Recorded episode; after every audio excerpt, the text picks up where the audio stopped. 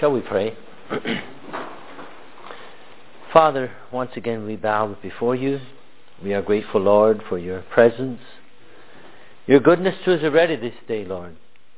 Thank you for songs of inspiration, for those, Lord, that were willing to be used of you, to pen these words down and be an inspiration in the years to come. Thank you, Lord. Thank you for voices that we can sing. Thank you for ears that we can hear and hearts that can understand and perceive what the Spirit says. And Lord, now as we go into this session, I pray, Lord, that each one of us would have an open mind, a ready mind to receive instruction that your Holy Spirit gives. And Father, I pray you would just use me as a vessel, nothing more, Lord, where you can flow through, Lord. Give me clarity of thought. And Lord, may each one of us be receptive, be willing to understand where you're coming from, God, and what you require of us as your children. In Jesus' name, amen. Let's turn our Bibles to Matthew 25.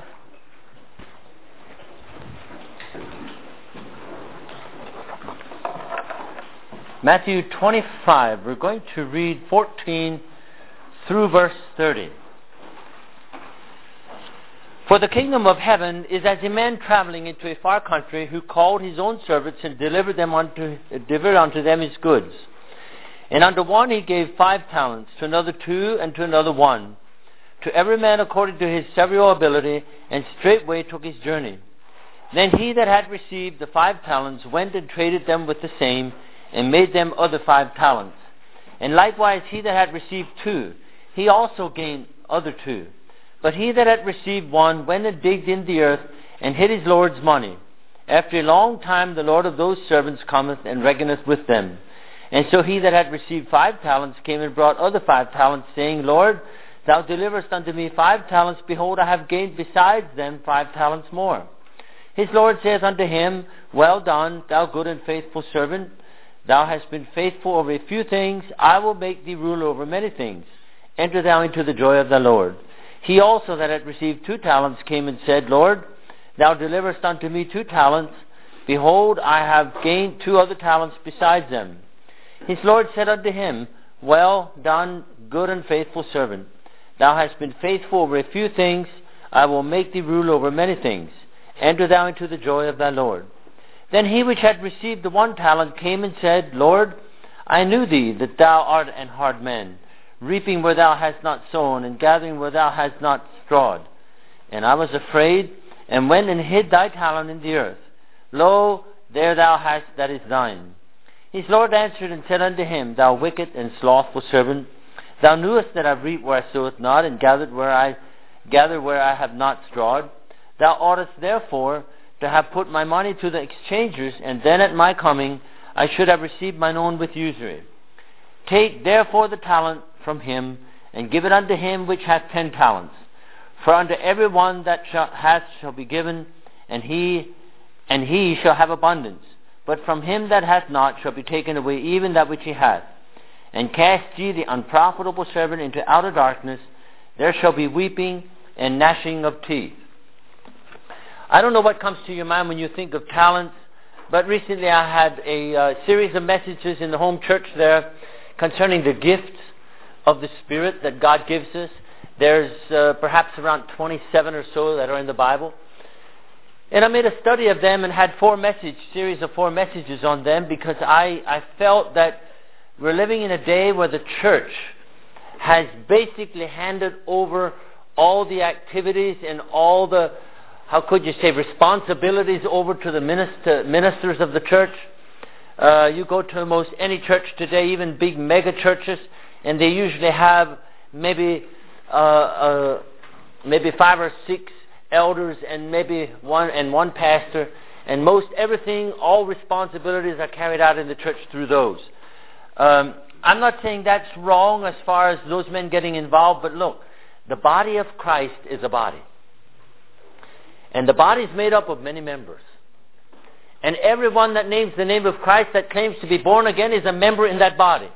And he's got a function that he'd better take care of, or the body's going to suffer. And I feel that's one of the problems in the church today. There are too many people in the church today that are sitting there like a little bird in a nest with its mouth open, or like a little child in its high stool with a spoon and a fork, feed me. You're not going to get more out of church than what you put into it.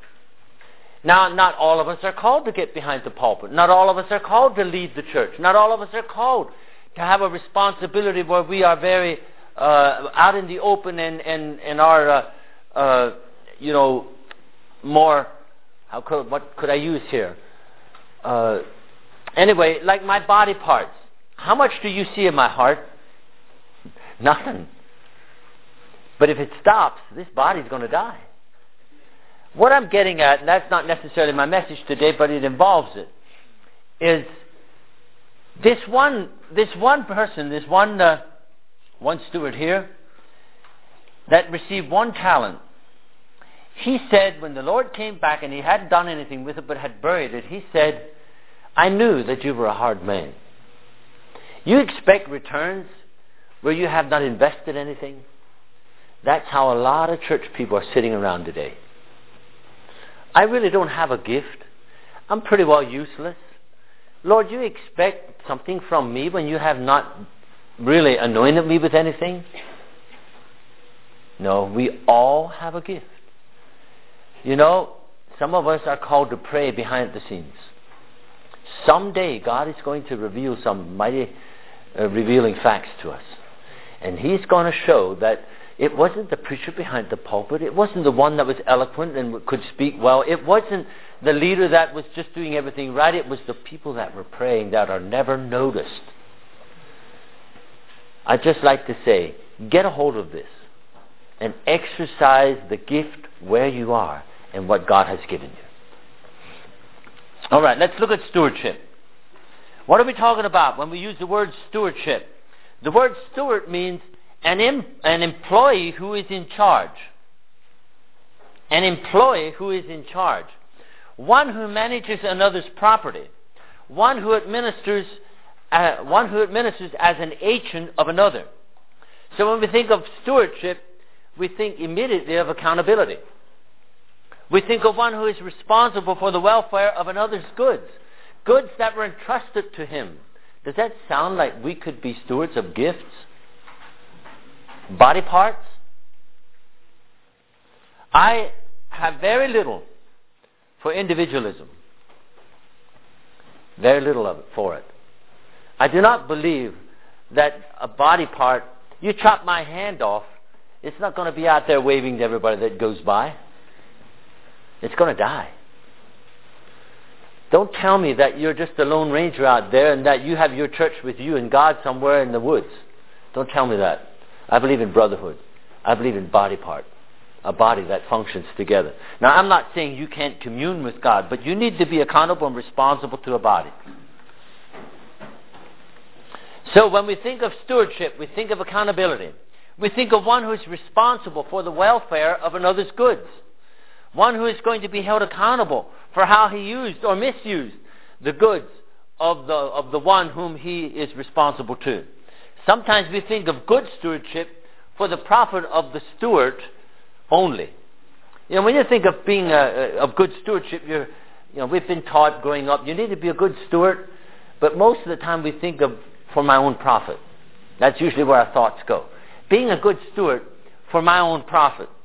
But we need to remember there's much more involved in that. Not only do we need to be good stewards of our spiritual welfare, but for the furtherance of the gospel. You know, God is bigger than me, myself, and I in my little world. And His purpose for the church is also so much bigger than that. We need to, we need to be good stewards for the Lord's pleasure. After all, the Bible tells us that's why He made us, for His own pleasure. If we are poor stewards of the manifold graces of God, we greatly hinder the work of God's kingdom. We greatly hinder it. God, through His grace, pours blessings into our lives daily, to which you and I are responsible for. We cannot just walk away from these things and think that, well, God has not really invested anything in me. No, every one of you has a part of God's investment. Every one of us does. These blessings are gifts from God. In 1 Peter 4, 9 and 10, it says, use hospitality one toward another without grudging. And by the way, hospitality is one of the gifts, believe it or not. Use hospitality one toward another without grudging. As every man hath received the gift, even so minister the same one to another as good stewards of the manifold grace of God. Our gifts vary, but whatever our gifts may be, even so minister the same one to another. You know, they're, they're from the Lord, and He requires that we use these gifts to glorify Him as well. We are to be stewards, not masters of these manifold blessings. Paul asked the Corinthians, What hast thou that thou hast not received? Now, if thou didst receive it, why dost thou glory as if thou didn't? Why do you act as if what you have is your own?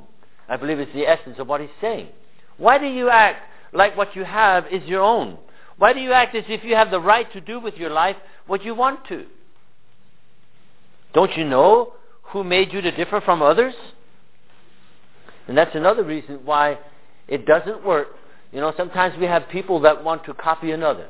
They admire this speaker, or they admire her, this uh, whatever talent this other person has, and so they try to copy him. We are individuals, made individually by God, and we need to operate in where God has put us. The person always makes a fool out of himself when he tries to be somebody else. We are not all the same in gifts or talents, but there is one, one thing we will all be held accountable. You know, this is part of stewardship. We will all be held accountable for what we have been given. 1 Corinthians 4, verse 2. Moreover, it is required in stewards that a man be found faithful. Now, if faithfulness is required of stewards, we need to look at sum areas of our lives and make applications. That's what we want to do this afternoon. You know, we could lump some it all and say all that God has given us we need to be good stewards of. We could say that. But I think it is profitable to get practical in areas and recognize our responsibility to God and what He holds us accountable for in lots of areas of life. Since James tells us in chapter 1 verse 17 that every good gift and every perfect gift is from above and cometh down from the Father of lights, we must understand that the very gift of life that God has given us, we are called to be good stewards of. The very breath that you and I breathe is borrowed. And it's a gift from the Father of mercy. The life that is in our blood that keeps this body that you see functioning is a gift. And it's, and it's there for a purpose. God has a purpose for every last one of us here on the face of this earth. You know, He has a plan and a purpose. And He wants us to carry out that plan and, and carry out that purpose that He has. He, he has given us an opportunity to, uh, to carry it out. And He wants us to be good stewards of it.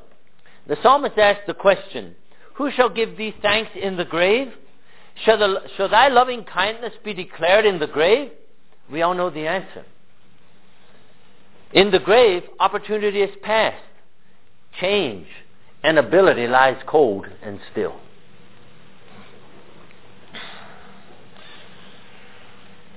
But we who are sitting here tonight, uh, today are on this, this side of the grave.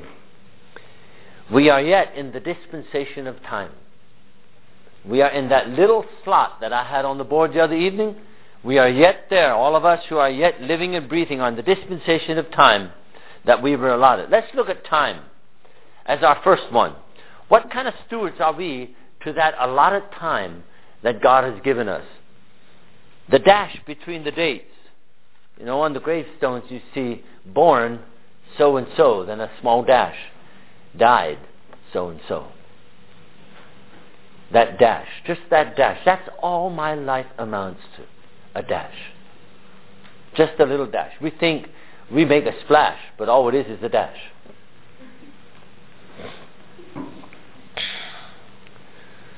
How do you and I spend our time? The first thing we want to notice is the term we use, our time. Is it our time? Really? Is it my time? Our time. Let's remember, those of us that profess to be bought with a price are not our own anymore. We don't belong to ourselves. If you and I are employed by someone, if someone hires us out and we're employed by someone, we are responsible to give him our efforts, our abilities, our service, our time, our full attention, and labors. There's not a whole lot left. Not a whole lot left. In short, we work and labor for him. We wouldn't think it right to shortchange him in any of these things that I mentioned, we wouldn't think it would be right. Is it not much more so when we labor in the Lord's vineyard? How do you and I spend our time here on earth?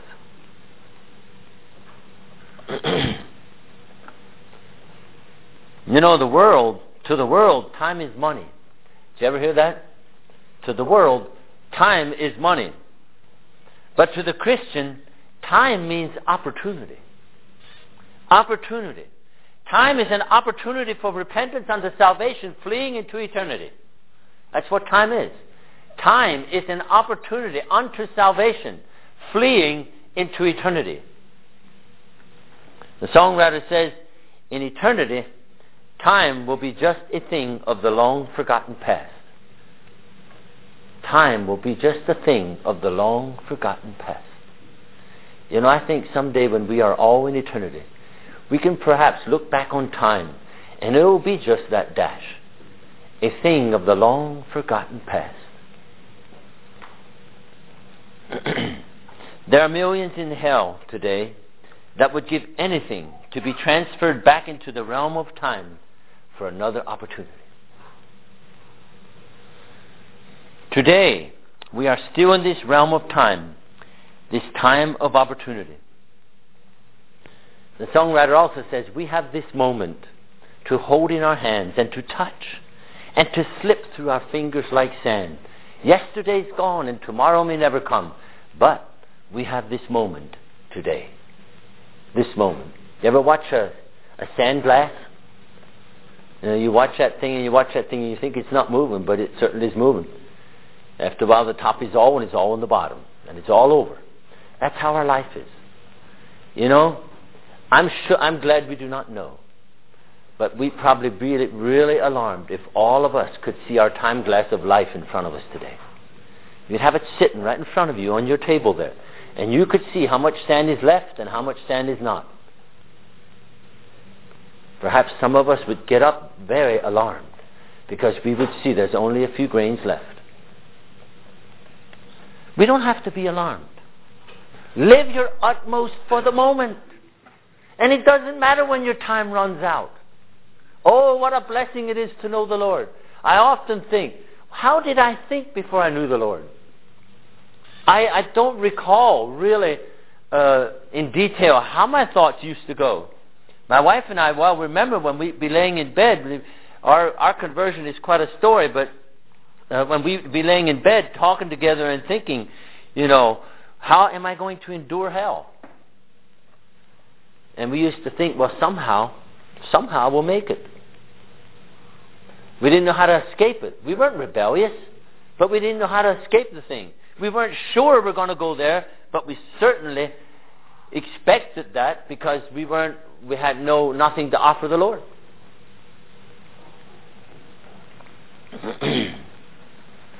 well, what are we doing with these moments that are slipping by like like uh, through our fingers like sand? I'll tell you what, we are living in a day like never before. And it's all designed by the devil. There is such a rush in life. Such a, rush. a rush. Way back in the days of the psalmist, he said, Be still and know that I am God. And with the newest technology, it does not produce more time. I remember uh, plowing my fields with horses.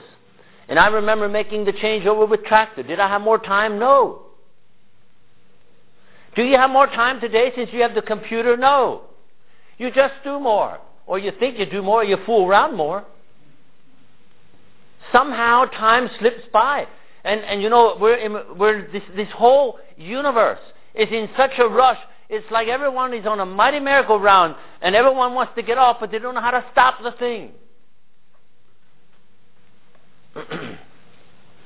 My thoughts often go to the songwriter running and rushing and racing, racing about as though all things depended on you, giving yourself to the matters at hand with no reasonable purpose in view. You know, and it says, there is so much that needs to be done, and the pressure is almost too great. Then comes a voice and quietly whispers to listen before it's too late. Children of time, children of mine, Be still and know that you're my special design. Children of time, children of mine, live in the Spirit and let your light shine. We get so caught up, we get so carried away so often. Are you and I careful to make our time count? Are we good stewards of it? What is our occupation? Is it contributing to the welfare of mankind? I, I verily believe we should seek to be occupied in some occupation that will profit the community we live in. I believe that. I believe all of us, we should take inventory of what we do, our occupation. It should be for something good, something for the good of the community, something that is good for, for mankind.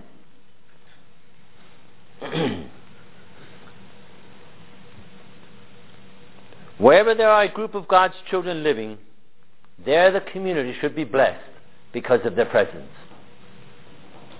or because of their occupation. Each morning, God's children should determine and pursue and purpose in their heart to make this day count for the Lord. To make this day count for the Lord. We need to remember that every day we live, whatever we do in that day, we are exchanging that day, that opportunity, for one day of our life. And every day is a countdown. You know, the day you lived yesterday, the day you lived last week, the day you the days you lived last month, was it worth it as a changeover? As a trade over? The last month, the 30 days that you lived last month, was those were those 30 days worth it to give for 30 days of your allotted time? Serious thinking. Was yesterday good trade? Like I said, well, we could say that here. In these Bible school, I believe it was a good trade. But that needs to be our testimony for every day.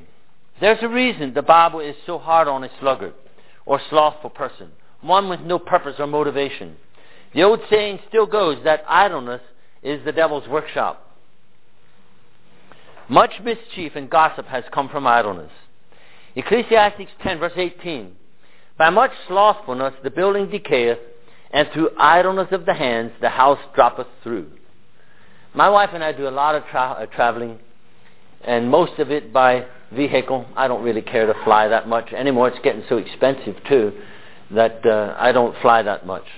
But uh, we do a lot of traveling in vehicles, and so we see a lot of landscaping. And there's something sad about a barn or a house sitting out there in the open that once upon a time was good structure and now the roof is falling through. I often think, I said to my wife already, I think if there's something, if there's a law that people ought to make, that the, that the authorities ought to make, is if you buy land and there's a barn on there that has any decent structure at all, you're responsible to keep it in good structure. Just let the roof start leaking. You know, it's only a matter of time until that whole structure sinks. I've seen the last uh, last few weeks, my wife and I traveled from New York all the way out to Montana, we've seen dozens and dozens. Some of these buildings just, some of them fall over, others just simply sink, like the bottom is eaten away. And some of them had nothing left but just the structure of the roof on the ground. And I think it's sad because if they would have had a little bit of upkeep, especially the roof, you keep the roof from leaking, that building will last and last and last. but I think uh, I think uh, it, it's like our life. You know, there needs to be some upkeep, some maintenance, and uh, that's the same with our life. If we just let things go, by and by, our life fades away. Proverbs 19, verse 15: Slothfulness, slothfulness casteth into a deep sleep, and an idle soul shall suffer hunger. What about 40-hour weeks? I know people that grump about 40-hour weeks. Well, think a little bit. 40 hour weeks are one third of your time. One third. You have eight hours to work, you have eight hours to sleep, and you have eight hours for family time. There's nothing wrong with a 40 hour week. Nothing wrong with it. If you spend eight hours with your family, eight hours not working and not sleeping, you have eight, just as much time with your family and little chores around the home or whatever. if you're a day laborer, you have as much time at that and your family as you have at your work. 40 hours is one third. And so, and what about six days shalt thou labor? Oh my. I'm not sure I like that one. I grew up on a farm. I knew nothing, nothing of this Saturday takeoff. Anymore, the majority of our people are day laborers and they work five days a week. Now, I don't, I want it straight. I don't think there's anything wrong working five days a week for an employee, uh, for an employer. You got work at home sometimes Saturday, but this, this concept is going on into the next generation quite heavily where, you mean I have to work on Saturday? I mean, Saturday is my day to sleep in? Come on. Sleep in? And Saturday is, well, let's ask ourselves a question. Suppose the Lord God would have said, I'm not going to work the last day. None of us would exist. Maybe the animals out there, but none of us would exist.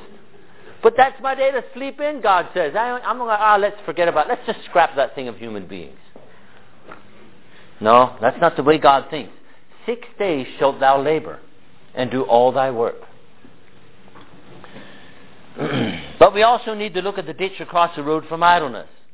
We can be ever so occupied and anything but idle, but occupied for the wrong reason or for the wrong cause.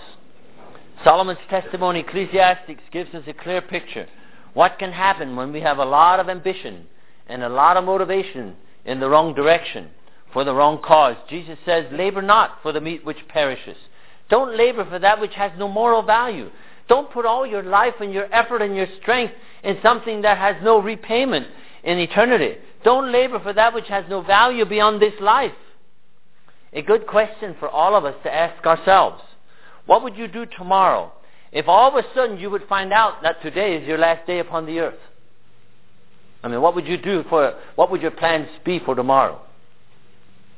If all of a sudden you would know that this is the last day. My sand is running all today.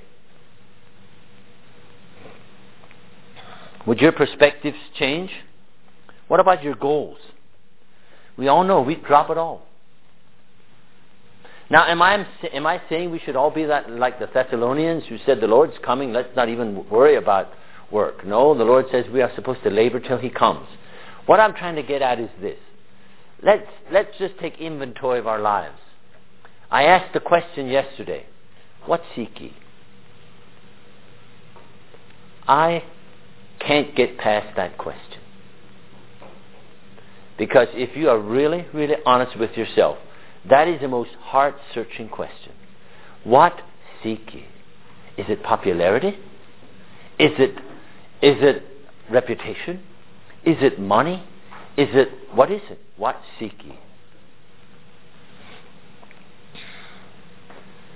But if you would know that you're going, die, you're going to uh, uh, you, you're going to die today, would it make a difference in how you live the rest of the day? Would you and I pursue what we are pursuing? Some people are workaholics. They are addicted to work. Someday they will find out, like Solomon, that they labored for the wind. Look how America is spending its time. More and more and more. There's, it's the opposite of workaholics. More and more you find America making holidays where there was no holiday. They just love to take any holiday, any excuse they can, and add it to Saturdays so they have Friday, Saturday, and Sunday. Or so add it on a Monday. So they have Saturday, Sunday, and Monday. Just constantly. Anymore, you don't know. you got to almost look at your calendar before you go to town to make sure the bank's open. That's all this leisure thing that everybody wants. Well, this is not just out there in the world. I find this in the church. More and more and more, we like to have time. Time for myself. Time for myself. Look, I have no time for myself. If I'm not spending it for the Lord, I'm not a good steward. Now, I'm not tell- saying we need to be out there working as hard as we could, but I'm saying take inventory of what you are doing with your time. Is it for the Lord or is it not? In other words, like I said last night, can you add His signature to it? There's no end to attractions for the idle mind. Years ago, TV took away family time and communication. Now the world offers other options.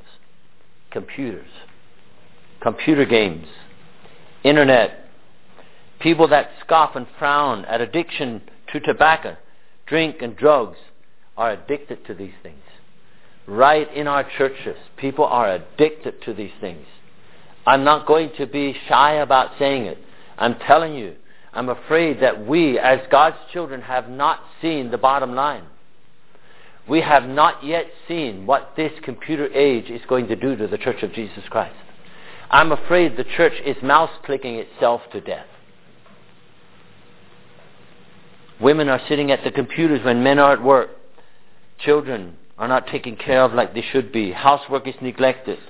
The computer has the ability to hold you spellbound for hours for nothing, nothing worth looking at.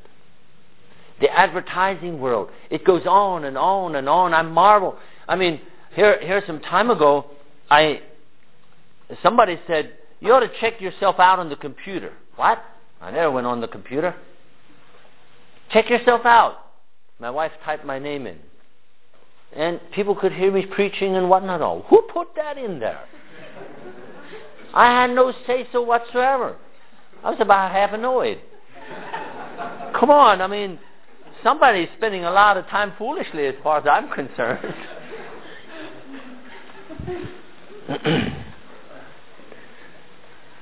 well, if you want to be addicted to anything, get addicted like the house of Stephanas was in 1 Corinthians 16:15. They were addicted to the ministry of the saints.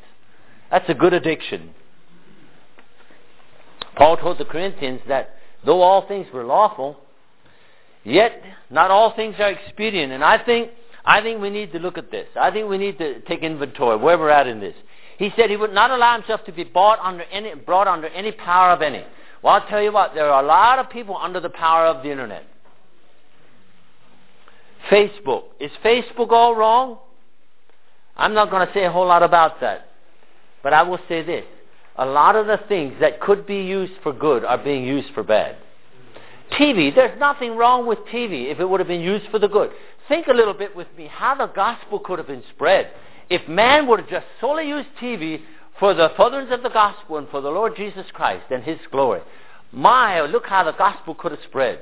But the devil also knows the effectiveness of these tools. And it'll come right down to Facebook, internet, anything you have. I mean, yes, the, the, the subtle part of the whole thing is this. Now, I could keep TV out of my home because I have absolutely no use to it. I told a brother today, I'm totally crucified onto the radio and TV, and it's crucified onto me. I have no desire for any of it. I can be in a motel all week long for messages, uh, studying for messages, holding meetings somewhere with no desire whatsoever to turn the TV on. I have three vehicles at home.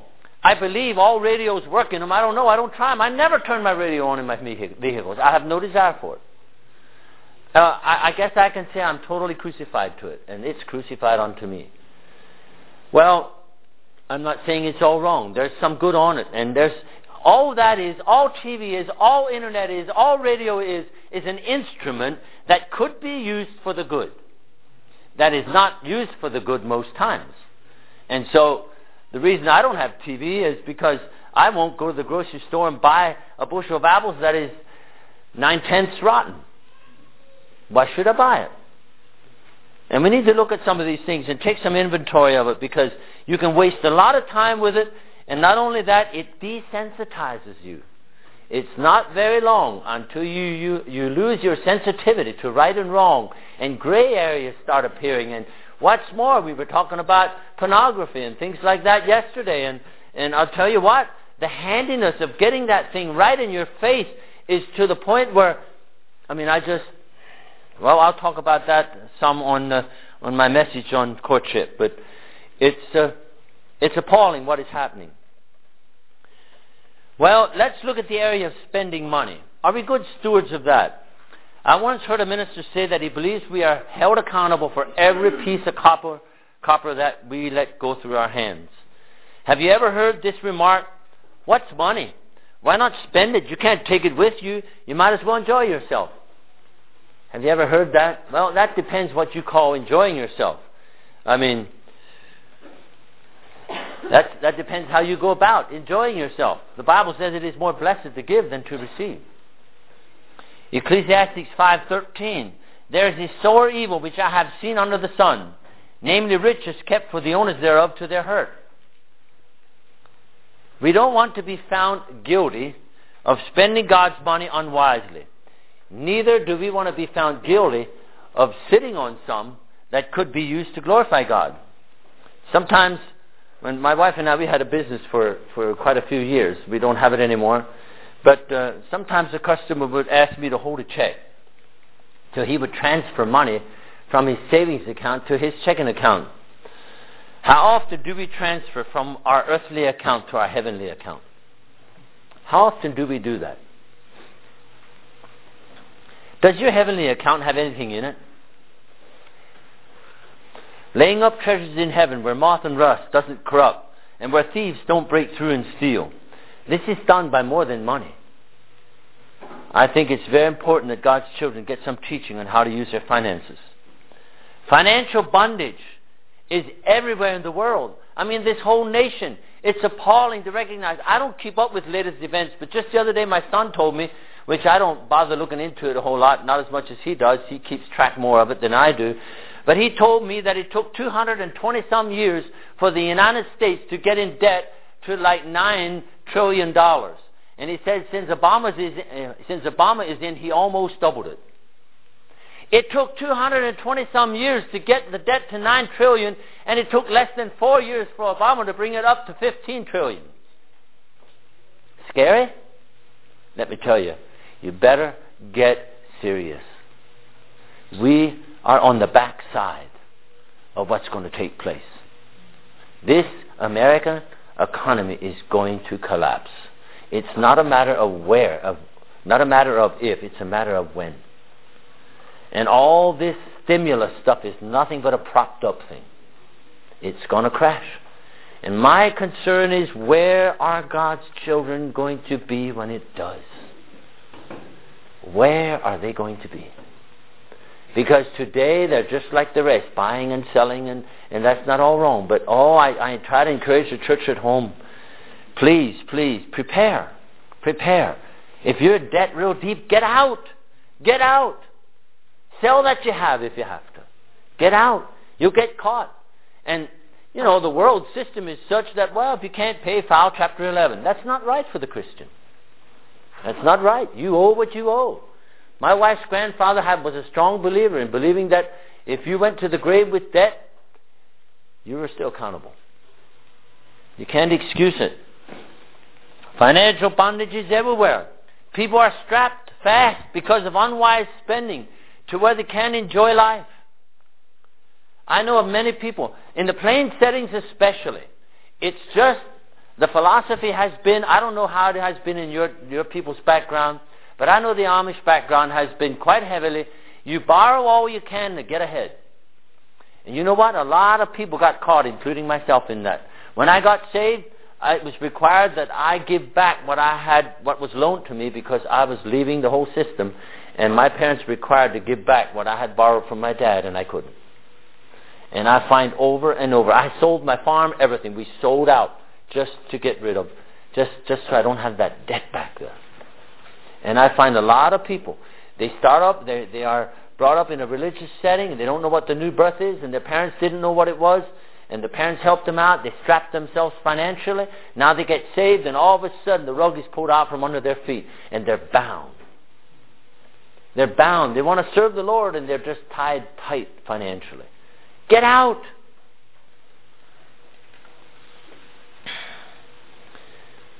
I have great admiration for those who have convictions against any debt. Am I saying it's wrong to have debt? No, that's not what I said. I have great admiration for those that just don't want any debt whatsoever. There are more arguments in divorce cases over financial obligations than we think. I just recently heard the statistics from a counselor, and he said most, most of the couples that come in to file divorce, it all started with money. Any parents that teach their children never to buy anything they can't pay for are doing their children a great favor. I didn't grow up with that philosophy and I got burned, like I said. I know from many of the plain settings, the philosophy is borrow all you can to get going. If you're not careful, you're going to get going all right the wrong direction. There are many people, including Christians, that are in terrible bondage because of borrowing money. Proverbs 22 verse 7, the rich ruleth over the poor. The rich ruleth over the poor, and the borrower is subject to the lender. You want to be subject to the world? No. The old, the old way for the Lord to the children of Israel was you are able, you shall not borrow, but you can lend out to others, but don't borrow from the world.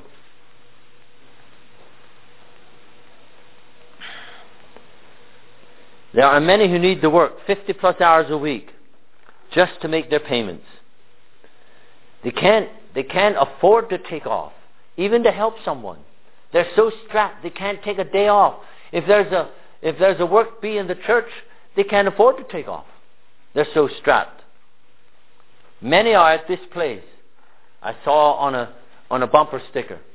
I owe, I owe, I owe, so off to work I go.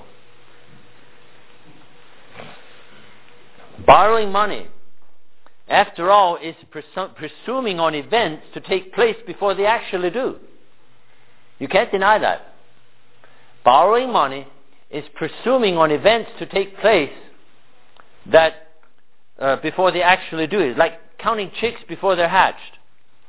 James 4:13 and 14. Go to now, ye that say tomorrow, today or tomorrow, we will go into such and such a city, and continue there a year, and buy and sell and get gain. Verse 14 says, Whereas ye know not what shall be on the morrow. For what is your life? It is even a vapor that appeareth for a little,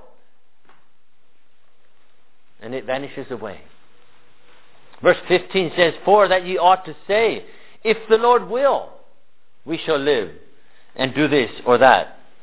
We need to learn to wait on the Lord. Many times we get ourselves into a financial bind because we didn't wait on the Lord or we didn't ask counsel. This may seem a little strapped a little tight, but my wife and I were a part of the Mennonite church for years, and in that church, we were not allowed to buy a car without seeing the deacon.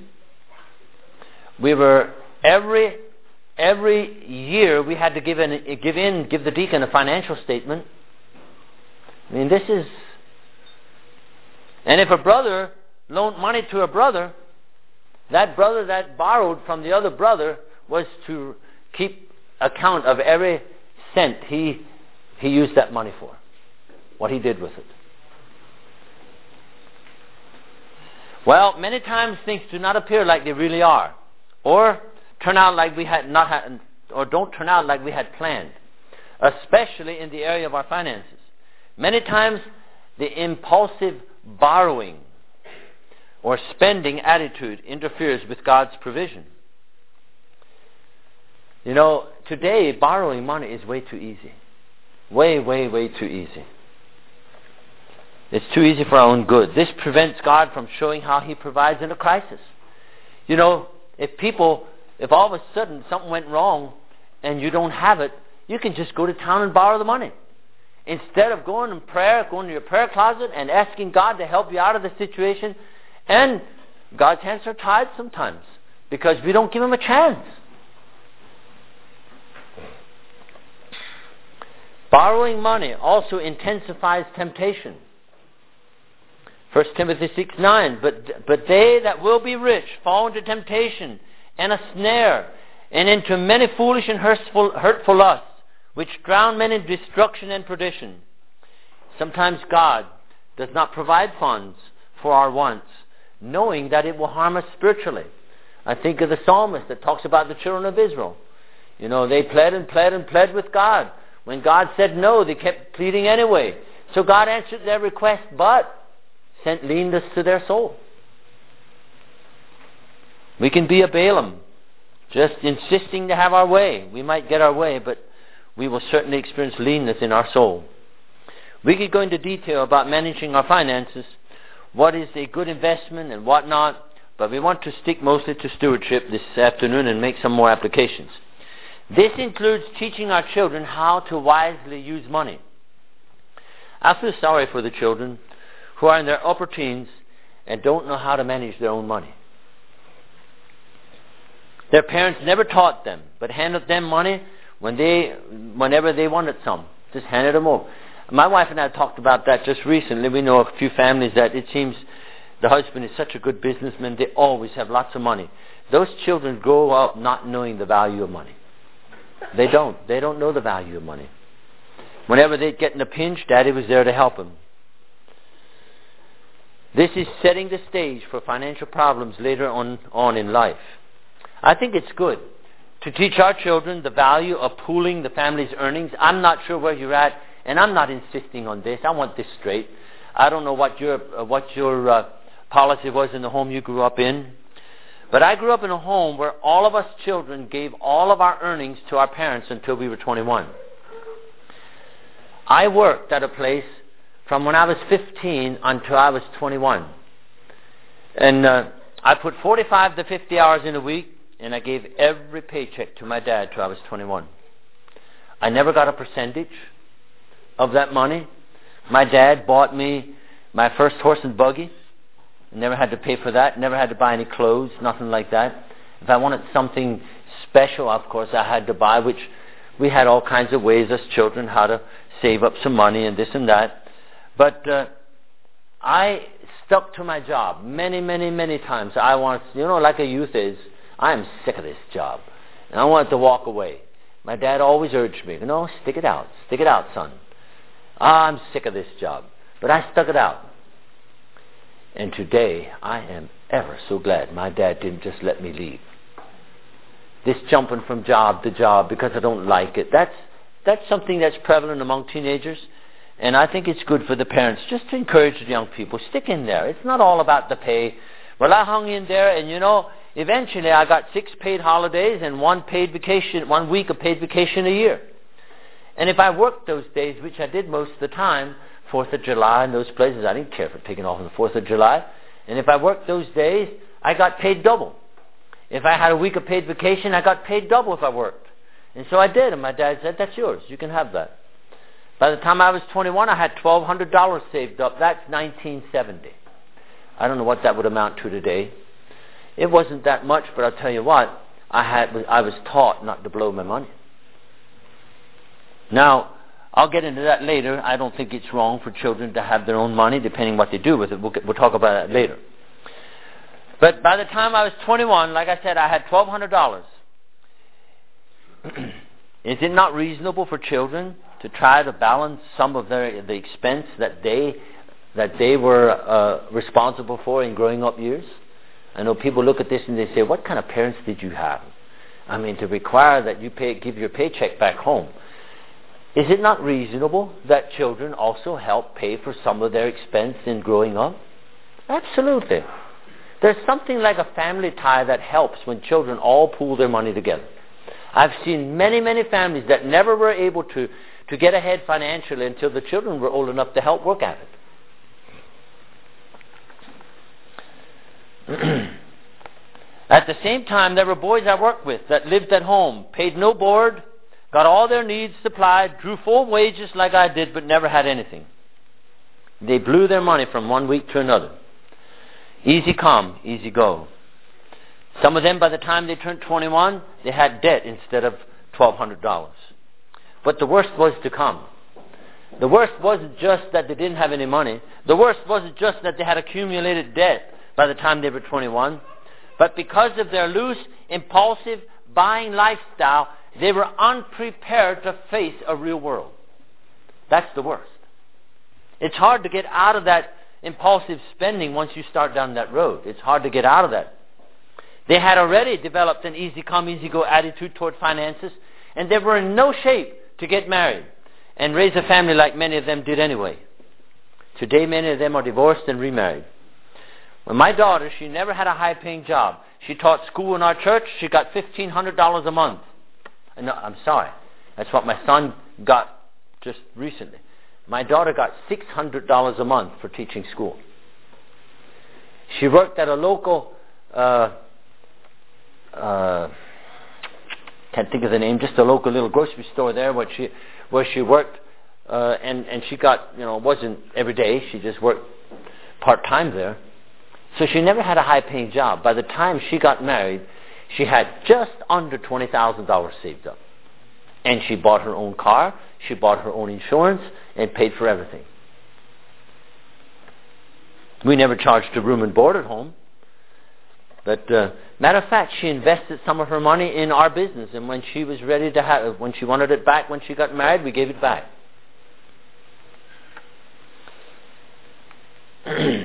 if a young lady that holds a job or a young man that can earn wages cannot start a savings account before they get married, they will never survive after they are married and expenses really start pouring in. It's an open door to some real trials ahead. Good stewardship also goes hand in hand with self-discipline. It does. Good stewardship goes hand in hand with self-discipline. My brother-in-law told me that he investigated the experiences of some of the young boys in his church that worked for him. He had some young boys, single boys that worked for him. He had three groups of boys. One got all their wages at 18. Another group got a certain percentage at 18. And another got very little of what they earned till they were 21. They gave it to their parents. Today, the ones who got the least are the furthest ahead financially, and the ones who got the most are the worst off. Now, that doesn't say that has to happen. What I'm saying, in essence, here is they were not taught what to do with their money. I'm not saying that children cannot pull their own wages when quite young and the parents consent to it, but such should be under strict observation under strict observation, where the parents see to it that they budget their spending and put the rest in savings. Someday they will thank their parents for their carefulness. I think it's a good idea to put all the week's earnings into a savings account except for the tithing and the meager amount for, and a meager amount for spending. If a special trip or special plans are to take place and they want to do something that will cost more, let them save out of that small spending money until they have enough to take the trip. Don't back up. I'll get done. I'll just skip most of it. now, if we want to see how impulsive buying leads to poor, now we want to see how impulsive buy, buying leads to poor, uh, to poor stewardship. The world is geared for the impulsive buyer. The lust of the flesh, the lust of the eye, and the pride of life is very hard to deny when one is impulsive. Buy now while the supply lasts. This one won't last. Call today. 90 days, no interest. Does that sound familiar? I believe it's important that we pray about these things. I believe it leads to poor stewardship when we walk around in these shopping malls and so forth. I'm not sure what I want to say and what I don't and what I want to keep. I think I'm going to skip most of this. I'd like to uh, I'd like to look at some areas of stewardship we want to look at, uh, and uh, and I'm going to conclude the one on finances with a list of some open doors to push stewardship in this area. Shopping malls. Do you feel at home in these places? There's nothing wrong with feeling out of place. Restaurants. I'm amazed how the next generation seems to know of every new place to eat. How did it start? Started with the parents. Are we in danger of being of those whose God is their belly? Red tag sale days. I've taken the red tag off to find that down underneath was cheaper. Yard sales. How come there's yard sales? Impulsive spending.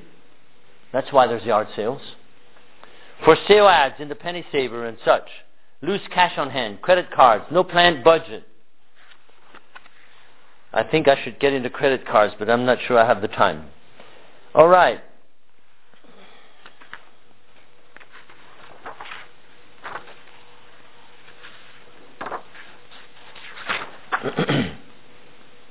I think it's very important that we understand what credit cards are doing. Why do you think it pays merchants to accept credit cards? Their sales go up 60 and 70 percent if they have the ability to handle credit cards. Does the public have more money? No. They just fall more for buy now and pay later. And this carries over into the spiritual. People will impulsively do something today with no regard for the bellyache that sure will come tomorrow. That's what gets into it. Same way with lottery tickets. What's wrong with lottery tickets? There's so much depth in that people gamble their life away. It doesn't stop at money. They gamble their life away. People buy more than they need with credit cards because it's cheaper. Let me tell you something. Nothing is ever cheap. I don't care how little you give for it if you don't need it. If you don't need it, it's not cheap. All right, I'd like to think a little bit of saving money. If you lay aside $1,000 per year, $83.33 per month, $2.77 per day, at 5% interest, in 40 years you'll have $120,800. At 8%, you'll have $259,056. 2% difference makes a big difference. If you and I would save a dollar per day at 8% interest, in 40 years we would have $100,000. Many people think nothing of spending $2 per day for coffee, soda, and tasty cakes. At 8% interest in 40 years, they would have $200,000. Which would you choose? Give you a test. One million per day for 35 days? 35 year, uh, 35 million dollars? Or would you choose a penny per day, saving a penny per day, doubling it every day? The one, you would have 35 million. That is if you would if uh, if you would get a million per day for 30 days. The other, if you lay a penny aside every day and double it every day, in 30 days, you will have $339,456,652. May God bless you.